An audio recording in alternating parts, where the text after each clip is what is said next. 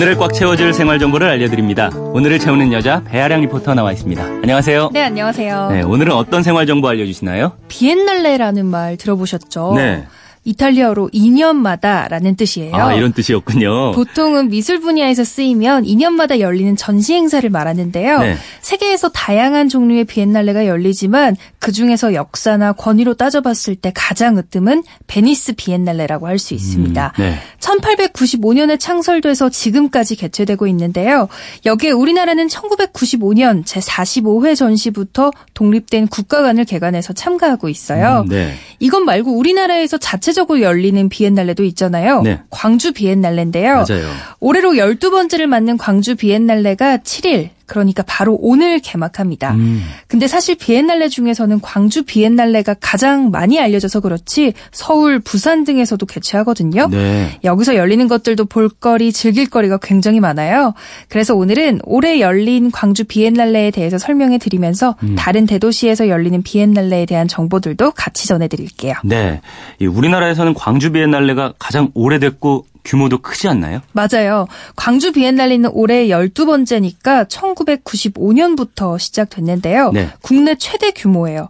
이번 비엔날레는 상상된 경계들이라는 주제로 오늘부터 11월 11일까지 66일간 열릴 예정인데요. 음. 광주 비엔날레 전시관과 국립아시아 문화전당, 문화창조원 등에서 43개국 출신 팀 포함 작가 164명의 작품을 만나볼 수 있어요. 네. 특히 이번에 눈여겨볼 만한 게 북한 작품 22점을 감상하실 수 있다는 점인데요. 네. 미국 조지타운 대학의 교수를 맡고 있는 문범강 큐레이터의 북한 미술 전시예요.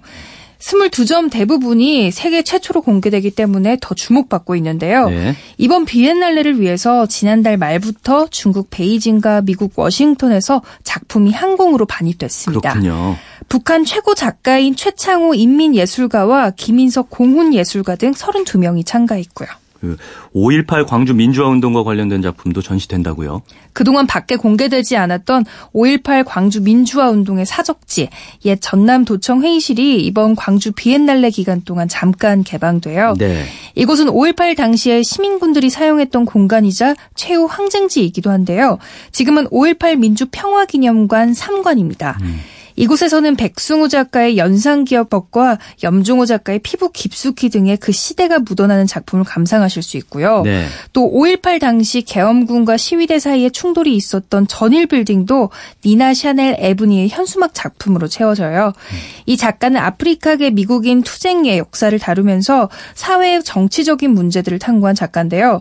전일 빌딩 전면에 대형 작품을 설치하고요. 작가가 직접 수집한 군과 경찰, 시위대들의 뉴스 이미지로 채워질 예정입니다.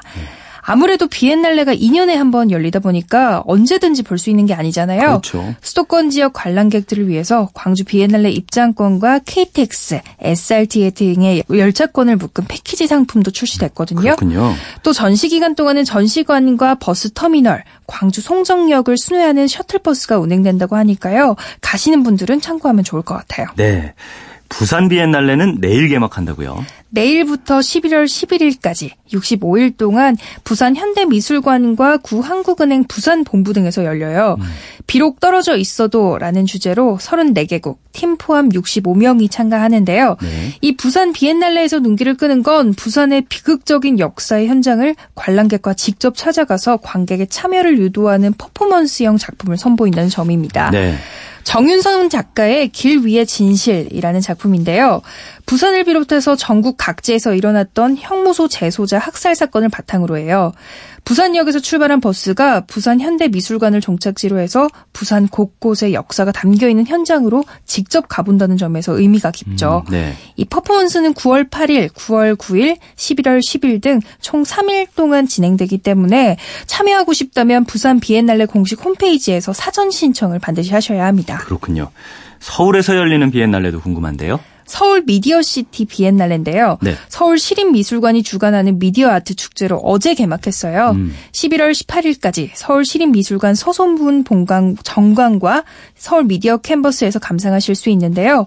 올해 비엔날레의 주제는 좋은 삶이에요. 음. 기존의 비엔날레보다 넓어진 형식과 범위로 즐기실 수 있고요. 무엇보다 관람료가 무료입니다. 음. 또 비엔날레 기간 동안 정시뿐만 아니라 강연과 토론회, 공연 등의 다양한 프로그램이 진행되거든요. 네. 주말에 한번 가보신다면 좋을 것 같아요. 네, 설명 듣고 나니까 정말 지역마다 다 가보고 싶은데요. 저도 그래요. 그래서 나온 게 비엔날레 통합 패스인데요. 네. 이걸 구입하게 되면 9월 1일부터 11월 30일까지 3개월 동안 4개의 유료 비엔날레 음. 그러니까 광주, 부산, 대구 또 전남 국제 수묵 비엔날레까지 한 번씩 이용하실 수 있습니다. 네. 다 간다고 가정했을 때 입장료를 따로따로 계산해 보면 4만 3천 원이 드는데요. 이 패스권이 있다면 16,100원에 네 가지 모두를 즐길 수 있는 거죠. 오, 대단하네요. 또 비엔날레 통합 패스 구매자는 정해진 기간 내에 고속철도를 무제한으로 탑승할 수 있는 철도 패스라는 교통 혜택도 있으니까요.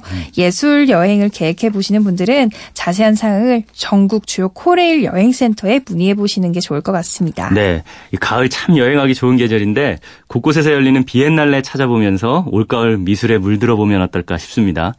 오늘을 알차게 채울 꽉 찬 정보였습니다. 지금까지 오늘을 채우는 여자 배아량 리포터였습니다. 감사합니다. 네, 감사합니다.